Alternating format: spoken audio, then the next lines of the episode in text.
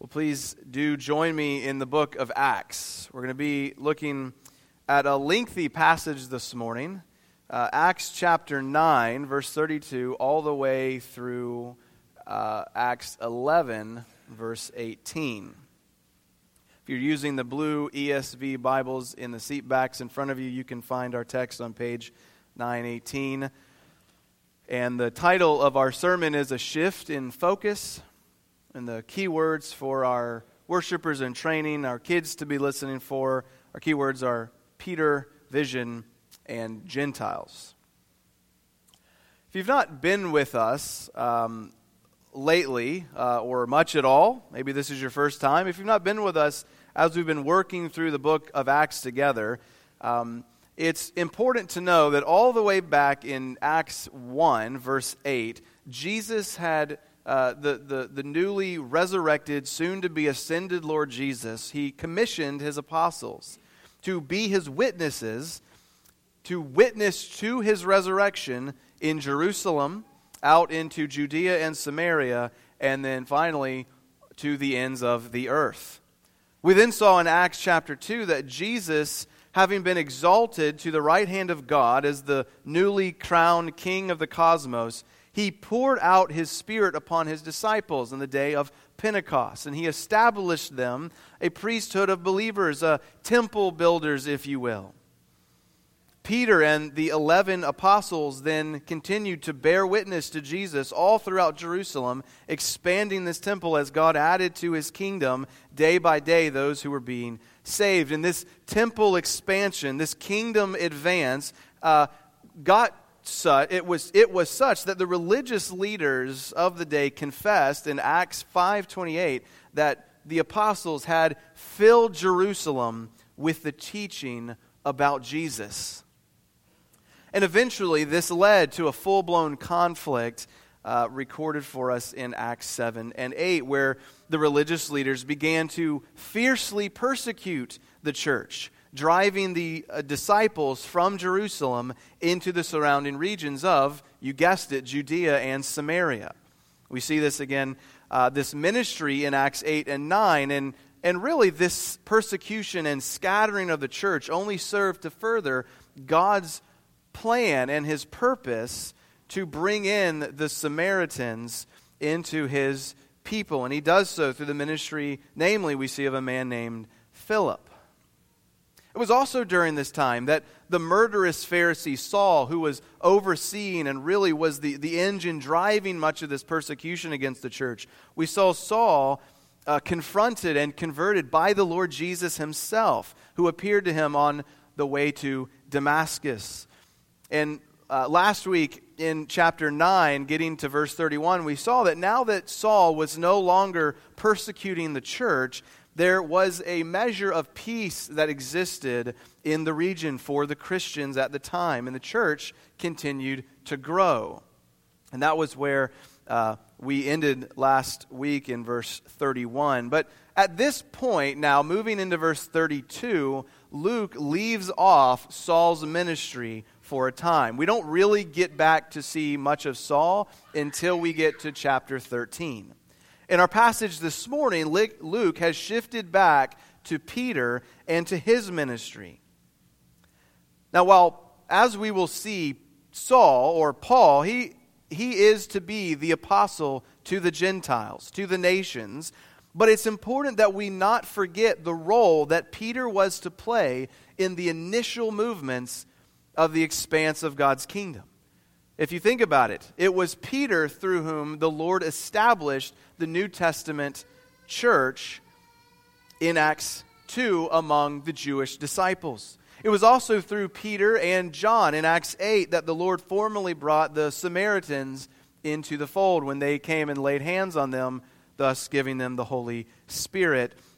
And now it will be through Peter that the Lord brings the Gentiles into the one people of God as well. And so I want to read this passage. It is long, but we but it's important. So we're going to read the entirety of the passage. Uh, I will then outline the sermon and what we're going to do, and then we will get to work. So let's read together uh, Acts 9 32 through 11 18.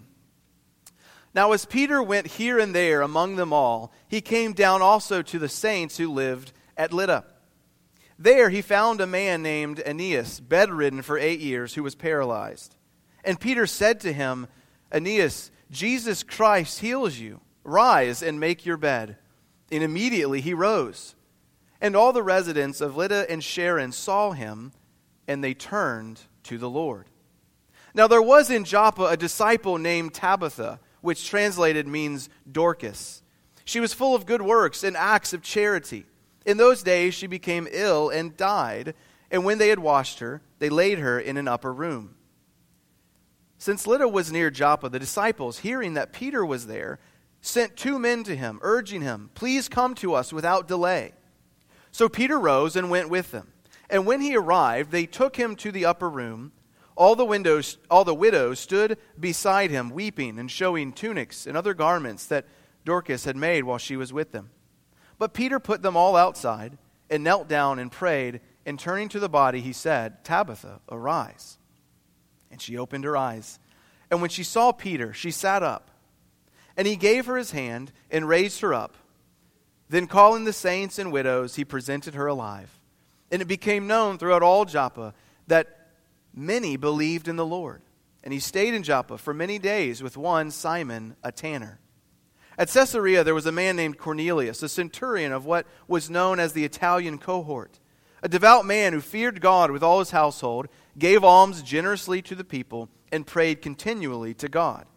About the ninth hour of the day, he saw clearly in a vision an angel of God come in and say to him, Cornelius. And he stared at him in terror and said, What is it, Lord? And he said to him, Your prayers and your alms have ascended as a memorial before God. And now send men to Joppa and bring one Simon who is called Peter. He is lodging with one Simon, a tanner, whose house is by the sea. When the angel who spoke to him had departed, he called to his two servants. He called two of his servants and a devout soldier from among them who attended him and having related everything to them, he sent them to Joppa.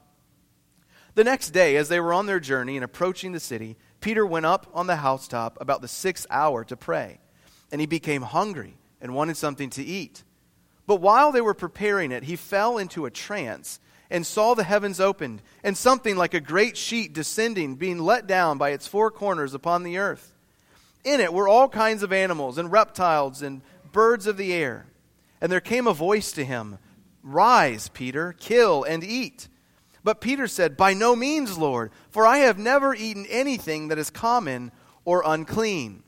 And the voice came to him again a second time What God has made clean, do not call common. This happened three times, and the thing was taken up at once to heaven. Now, while Peter was inwardly perplexed as to what the vision he had seen might mean, Behold, the men who were sent by Cornelius, having made inquiry for Simon's house, stood at the gate and called out to ask whether Simon, who was called Peter, was lodging there. And while Peter was pondering the vision, the Spirit said to him, Behold, three men uh, are looking for you. Rise and go down and accompany them without hesitation, for I have sent them. And Peter set, uh, went down to the men and said, I am the one you are looking for. What is the reason for your coming? And they said, Cornelius, a centurion, an upright and God fearing man, who is spoken well of by the whole Jewish nation, was directed by a holy angel to send for you, to come to his house, and to hear what you have to say. So he invited them in to be his guest. The next day he rose and went away with them, and some of the brothers from Joppa accompanied him. And on the following day they entered Caesarea. Cornelius was, ex- was expecting them, and had called together his relatives and close friends. When Peter entered, Cornelius met him and fell down at his feet and worshipped him. But Peter lifted him up, saying, Stand up, I too am a man. And as he talked with him, he went in and found many persons gathered. And he said to him, He said to them, You yourselves know how unlawful it is for a Jew to associate with you, or to associate with, or to visit anyone of another nation. But God has shown me that I should not call any person common or unclean. So, what, so when I was sent for, I came without objection. I asked then why you sent for me. And Cornelius said, Four days ago, about this hour, I was praying in the house, in my house at the ninth hour. And behold, a man stood before me in bright clothing and said, Cornelius, your prayer has been heard, and your alms have been remembered before God. Send therefore to Joppa and ask for Simon, who is called Peter. He is lodging in the house of Simon, a tanner by the sea. So I sent for you at once, and you have been kind enough to come. Now, therefore, we are all here in the presence of God to hear all that you have been commanded by the Lord. So Peter opened his mouth and said, Truly, I understand that God shows no partiality, but in every nation, anyone who fears him and does what is right and acceptable to him. As for the word that he sent to Israel, preaching good news of peace through Jesus Christ, he is Lord of all. You yourselves know what happened throughout all Judea, beginning from Galilee after the baptism that John proclaimed how God anointed Jesus of Nazareth with the Holy Spirit and with power. He went about doing good and healing all who were oppressed by the devil, for God was with him. And we are witnesses of all that he did, both in the country of the Jews and in Jerusalem. They put him to death by hanging him on a tree. But God raised him on the third day and made him to appear, not to all the people, but to us who had been chosen by God as witnesses, who ate and drank with him after he rose from the dead. And he commanded us to preach to the people and to testify that he is the one appointed by God to be the judge of the living and the dead. To him, all the prophets bear witness that everyone who believes in him receives forgiveness of sins through his name. While Peter was still saying these things, the Holy Spirit fell on all who heard the word. And the believers from among the circumcised who had come with Peter were amazed because the gift of the Holy Spirit was poured out even on the Gentiles. For they were hearing them speaking in tongues and extolling God. Then Peter declared, Can anyone withhold water for baptizing these people who have received the Holy Spirit just as we have? And he commanded them to be baptized in the name of Jesus Christ. Then they asked him to remain for some days. Now, the apostles and the brothers who were throughout Judea heard that the Gentiles also had received the word of God. So when Peter went up to Jerusalem, the circumcision party criticized him, saying, You went to uncircumcised men and ate with them. But Peter began and explained it uh, to them in order. I was in the city of Joppa praying, and in a trance I saw a vision, something like a great sheet descending, being let down from heaven by its four corners, and it came down to me. Looking at it closely, I observed animals and beasts of prey, uh, and reptiles and birds of the air. And I heard a voice saying to me, Rise, Peter, kill and eat. But I said, By no means, Lord, for nothing common or unclean has ever entered my mouth. But the voice answered a second time from heaven, What God has made clean, do not call uncommon. Do not call common. This happened three times, and all was drawn up into heaven. And behold, at that very moment, three men arrived at the house in which we were, in which we were sent to me from Caesarea. And the Spirit told me to go with them, making no distinction. These brothers also accompanied me, and we entered the man's house. And he told us he had seen the angel stand by his house and said, and say, Send to Joppa and bring Simon, who is called Peter. He will declare to you a message by which you will be saved, you and all your household. As he began to speak, the Holy Spirit fell on them just as on us at the beginning. And I remembered the word of the Lord, how he said, John baptized with water, but you will be baptized with the Holy Spirit. If then God gave the same Spirit to them as He gave to us when we believed in the Lord Jesus Christ, who was I that I could stand in God's way? When they heard these things, they fell silent and glorified God, saying, Then to the Gentiles also God has granted repentance that leads to life. Anybody need a break? All right, so there are, there are four movements that this passage makes uh, that I want you to see with me this morning. And again, as we're going through Acts, uh, the, the goal is, is not necessarily to make sure we've covered every single little nook and cranny of the book. That would take us, well, the rest of our lives and beyond to get through. And so we're really trying to keep going at a good pace to cover the, the, the major thread of the book. And so we're not going to try to get too bogged down here, but I want to really get the major point here. And so here's the, the four movements the, the, the passage makes in order to see this main point about the inclusion of the Gentiles into the people of God. First, back in chapter 9, uh, we'll see in verses 32 through 43 uh, we'll see Peter's ministry among the Jews who had been scattered uh, back in chapter 8. Then, in the first 23 verses of chapter 10, we'll see God's providential use of both visions and visitors to prepare the church, namely Peter here, to receive Gentile converts uh, in a mass scale. And third, in verses 24 through 48 um, of chapter 10, we'll see God unite Jews and Gentiles together in the one people of God. And then fourth, in chapter 11, 1 through 18, we'll see Peter give his report of what had happened at Cornelius' house. So look with me in the first place then, back in chapter 9, verses 32 through 43, where we see Luke return to Peter and to his ministry. You know, one of the last times we really saw Peter as we're going through the book of Acts was back in Acts 5. He had been arrested with the other apostles, but they were then beaten and released without being murdered, despite the plans of the religious leaders. Now, despite being told to stop preaching in the name of Jesus, they continued to do so, we're told, in chapter 5. And they did so every day from house to house and in the temple. Well, here we pick up with Peter again in 932, and we see that even after the, uh, the scattering of Acts 8, he's now going in and out among the, the disciples in this dispersion. And we're really just given two very brief statements summarizing Peter's ministry during this time. We see a man named Aeneas. He's bedridden for eight years, he's paralyzed. And Peter simply proclaims to the man, Jesus Christ heals you.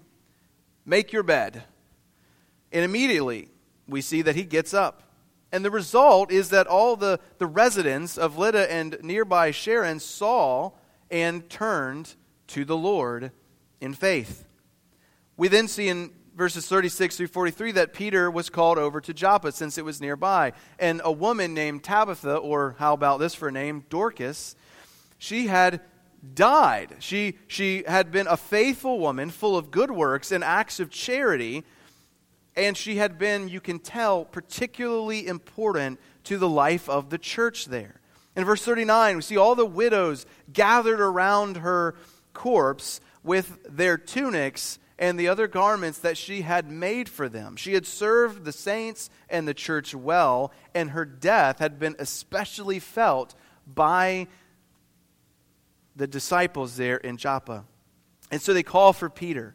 And when he comes, he puts them all outside, and very simply, as he had with Aeneas, he speaks to her and he tells her to rise. Now, as astounding as it was that a paralyzed man could begin to walk after eight years, how much more astounding that a dead woman, after at least several days, rises from the dead. And, what, and the point in both of these stories is, is quite simply this, because they all both end very similarly that many turn to the Lord in Joppa as well as in Lydda and Sharon. It is the Lord Jesus who continues this ministry. This is not Peter's show. It's not Paul's show, as we'll see. It is the Lord Jesus who is doing these things, who is expanding and blessing and growing his church. It is not Peter who receives glory here, who receives disciples, who receives believers, but it is the Lord Jesus. And so, Simon Peter is staying at Simon's house, the tanner, by the sea there in Joppa. And his focus, it has been exclusively to the, the people of Israel, to, to the Jews at the time. His focus is about to take a dramatic shift during his stay in Joppa. And so, look with me in the second place at verses 1 through 23 of chapter 10. And here we see these two visions and the visitors that God uses to prepare Peter and the church for full Gentile inclusion. We really can't overstate the chasm that existed between Jews and Gentiles at this time. The idea that there would be Gentile after Gentile after Gentile coming into the church, that there would be one people of God uh, even for those who had been followers, close followers of Jesus, would have been almost unthinkable, very strange. Even Peter, as you we read about in Galatians 2, struggles with this and falls back and, and, and withdraws fellowship from Gentiles later. Um, it, it, was something that it's very difficult for us to, to grasp. You know, we, we have the, the context maybe of, of, of the Civil War in our country that gives you maybe some sense of, of different divides between people groups, but uh, even that, uh, we have not gotten the full um, understanding here. And so, what we need to try to, to grasp that as we come into this passage.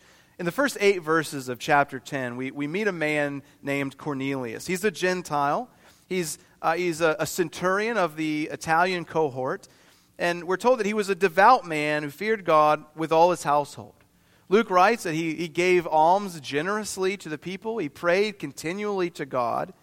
And one day at about 3 p.m., uh, an hour of prayer, Cornelius praying, uh, certainly he was met with a visitor, an angel of God, at whose command he sends for Peter. And so the next day at noon, just prior to the envoy's arrival, Peter is on the roof praying. And as one does, he becomes hungry and as the food was being prepared, he falls into a trance, and he sees a very strange vision. He describes it it's a sheet let down from heaven with all kinds of animals on it, including reptiles and birds. And uh, essentially, all of this, if you look at Leviticus 11, the, the things that were clean and unclean, uh, it, it, would have been quite shocking, even perhaps offensive to a Jew to, to hear this voice say, Rise, Peter, kill and eat. And we see it in his response. He says, No, I've never eaten anything unclean. But three times this thing happens until it was taken up into heaven.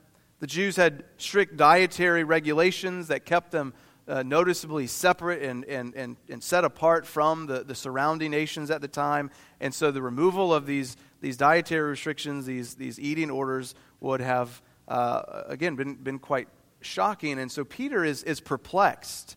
But as he's pondering the vision, the Spirit tells him that there were men who were looking for him and that he should go with them because the Spirit had sent them to Peter. And so we read that Peter treats them hospitably and then travels with them to Caesarea the next day. now, before we look at what happens when they get there, I want to back up and just think about the man Cornelius for a minute. Um, there's, there's some considerable debate about Cornelius' spiritual condition at this point in the story, right? So the question is Is Cornelius already saved at the beginning of chapter 10? He's a devout man, he fears God, he prays, he gives alms. Is, is he saved? And, and I think that it's a mistake to make that, to make his particular, the timeline of his exact conversion. Uh, the main focus of this passage. It's not our primary concern here to be determined with whether or not Cornelius, for instance, would have gone to hell prior to Peter's visit. The point in all of these individual accounts that we've been looking at since Acts 8, with Simon the uh, sorcerer or the Ethiopian eunuch or Saul the persecuting Pharisee, now here we have this Gentile Cornelius. The point in these accounts isn't so much to tell you everything you need to know about the individuals, but to see that the kingdom of God was now in the new covenant expanding to include Jews and Samaritans and Gentiles. There was no people group left off the map of God's radar. The gospel of the kingdom was now to go to in full force those who were well to do and well known, like Simon the magician. It was to go to those who were complete outsiders, like the, the eunuch from Ethiopia. It was uh, to those who were go to that were they were they were very religious, even to a fault. The the murderous Pharisee Saul. And it was to go to the Gentiles. So we should remember, too, that this is a particularly unique period in church history, right? The gospel had not yet reached the nations as it was about to do. And so, the question could someone be saved at this point and not explicitly believe in Jesus? Well, of course. They believed in the promise of God and looked forward to the coming Messiah, was the point. But to understand the fullness of the gospel couldn't have been expected since it had just been accomplished. But that was all changing, and that is what changes here in the, the history of the church. The Gentiles are brought in, and the gospel message, Christ, becomes clearly, it comes clearly into view. So Cornelius, a Gentile follower of, of Judaism, though not fully, he's not, he wasn't circumcised, but nevertheless, he seems to be walking in a right relationship with God, even prior to his encounter with Peter. Right? Descriptions of his and his company's faith, repentance, and reception of the Spirit that we have in this chapter, they serve to indicate not primarily about Cornelius' spiritual condition, but they indicate that Gentiles as a group have now been fully included in the people of God under the new covenant in the blood of Christ. Like the eunuch of Acts 8, non circumcised Gentiles could only get so far under the old covenant.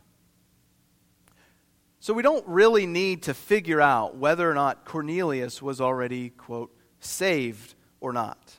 The point is something much closer to this. Cornelius' experience in Acts 10 is proof that Jews and Gentiles are now brought together under the one people under the one banner of Jesus Christ, summarized in the phrase that we see repeated here several times about them having received and been baptized in the same Spirit in 1047, 1118, and again at the Jerusalem Council when we get to Acts 15, we'll see that as well.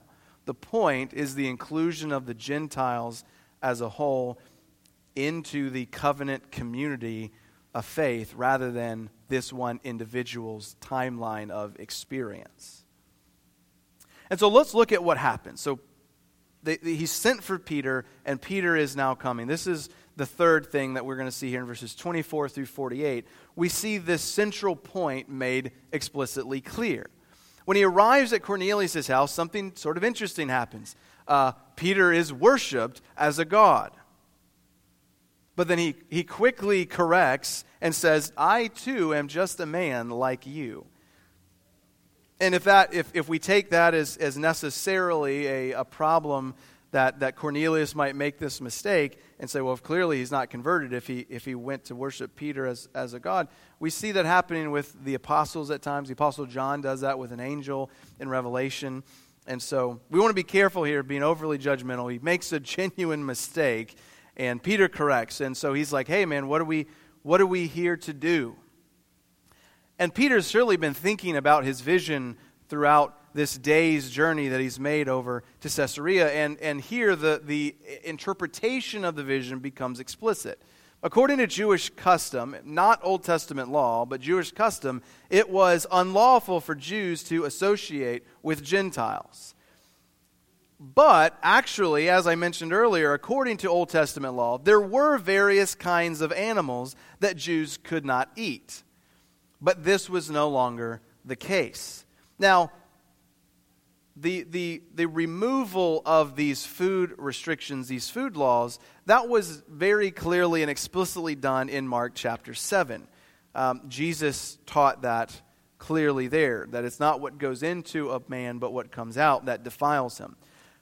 And yet, so the most immediate application of Peter's vision would just give more credibility, would further confirm the teaching of Jesus there. But Peter sees the deeper meaning when these visitors from Caesarea arrive. The vision has made clear to Peter that he wasn't not just to call foods common or unclean, he was meant he was not meant to call people uncommon common or unclean. And so he, he accepts this invitation to join with the Gentiles and to speak with them, rejoicing in the, the universal scope of the kingdom, which has been revealed now beyond any shadow of doubt. And he tells them the good news about Jesus. And so I want to pause for a minute and ask us a question when we think about Jesus, uh, what Peter says here with regard to the gospel. Is this the same way in which you understand the gospel, in which I understand the gospel? Look at what he says. Think about what he says and ask yourself what is the good news of peace through Jesus Christ? If someone were to ask you that, tell me the gospel. what would you say? Would your answer include the fact that Jesus is Lord of all?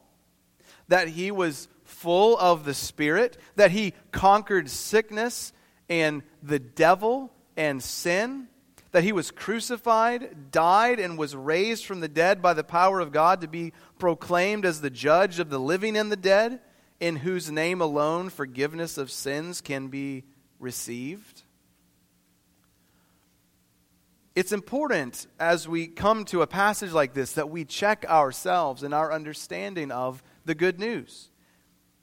For instance, do you believe a false gospel that centers on yourself or some other thing beside the person and work of Jesus Christ?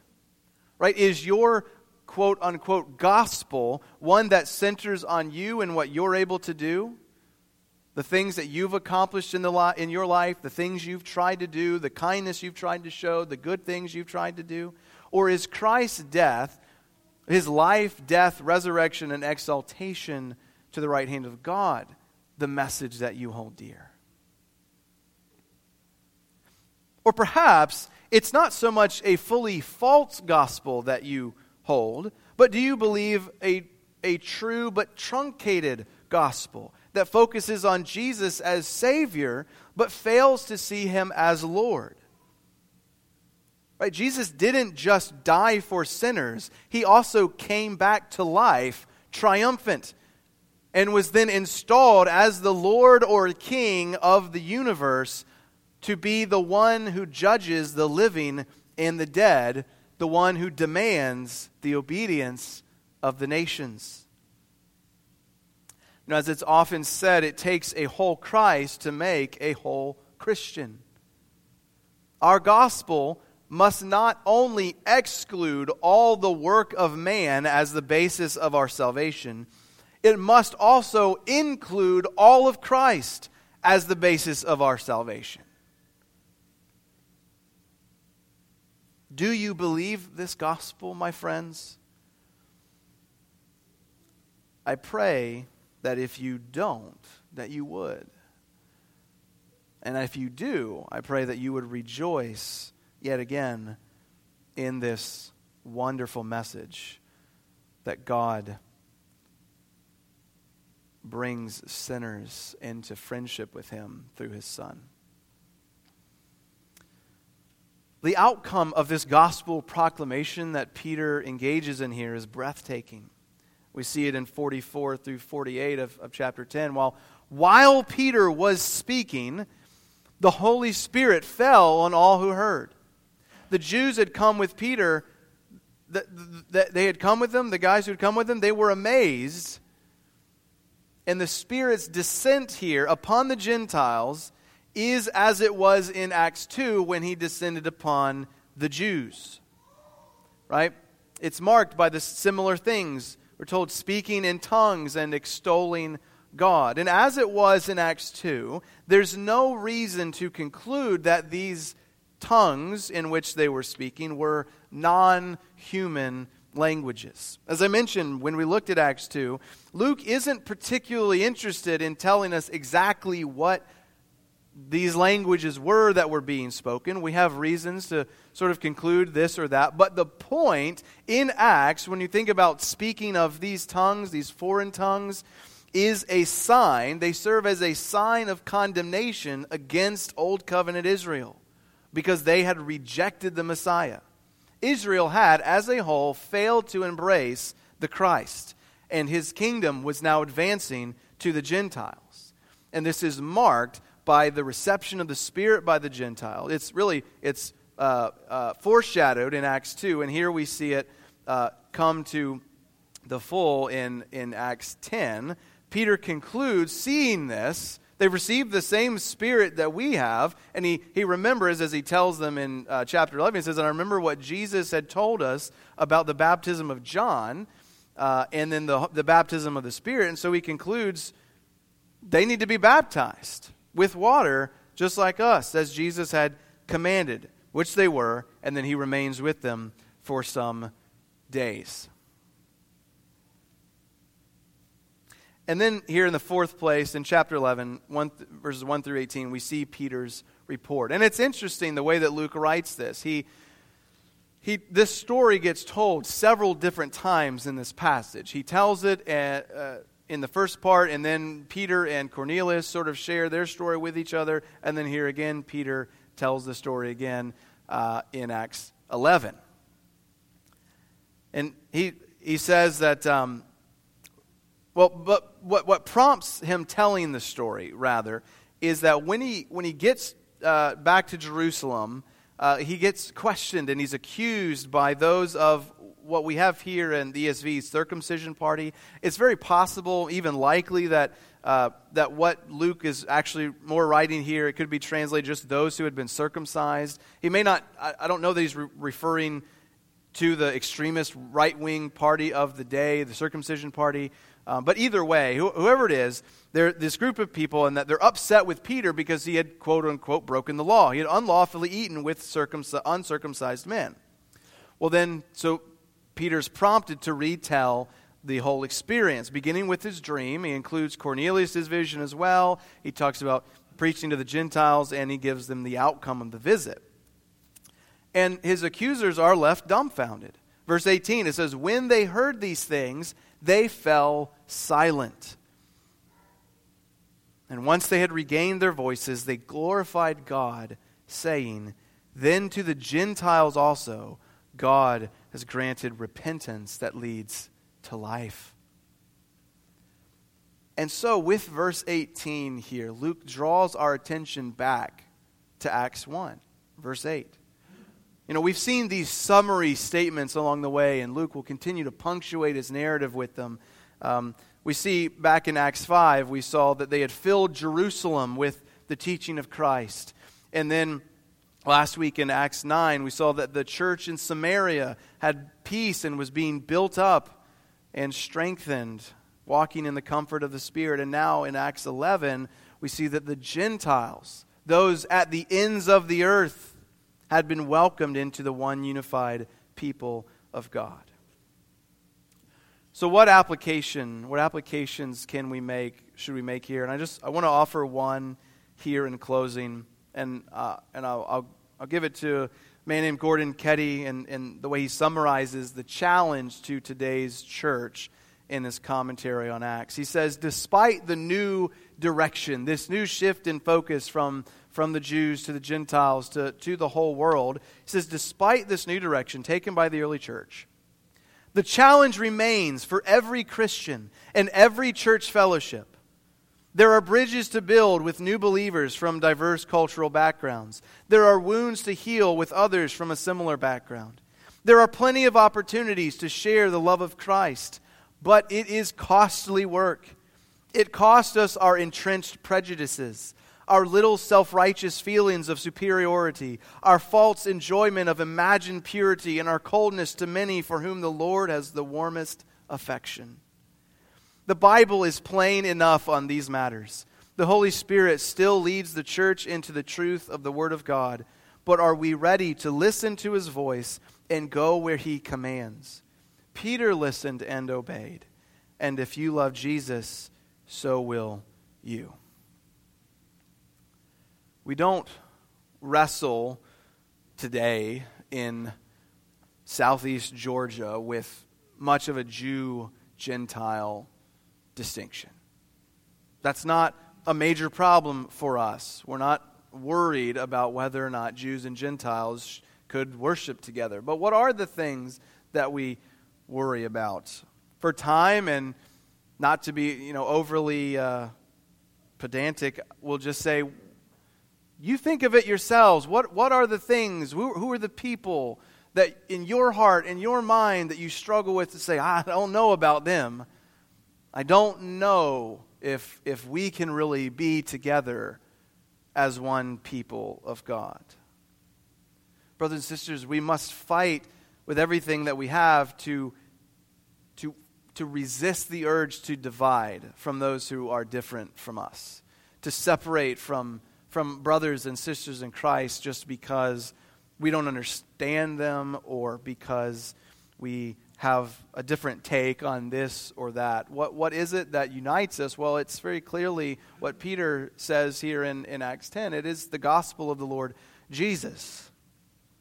So let us not only fight the, the, fight the urge to separate from one another, but let us rejoice in the fact that we are all part of one harmonious people of God. Whatever it is that might divide us, and there are many differences between just us here in this room.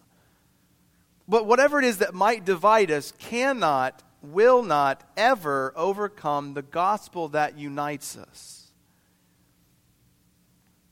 And so the gospel is, has gone forth to the nations, and it continues to go day by day, week by week, year by year, expanding and advancing in the world. And we can rejoice in what God is doing and be thankful for Acts 9, 10, and 11 here because it's, without it, we would be lost.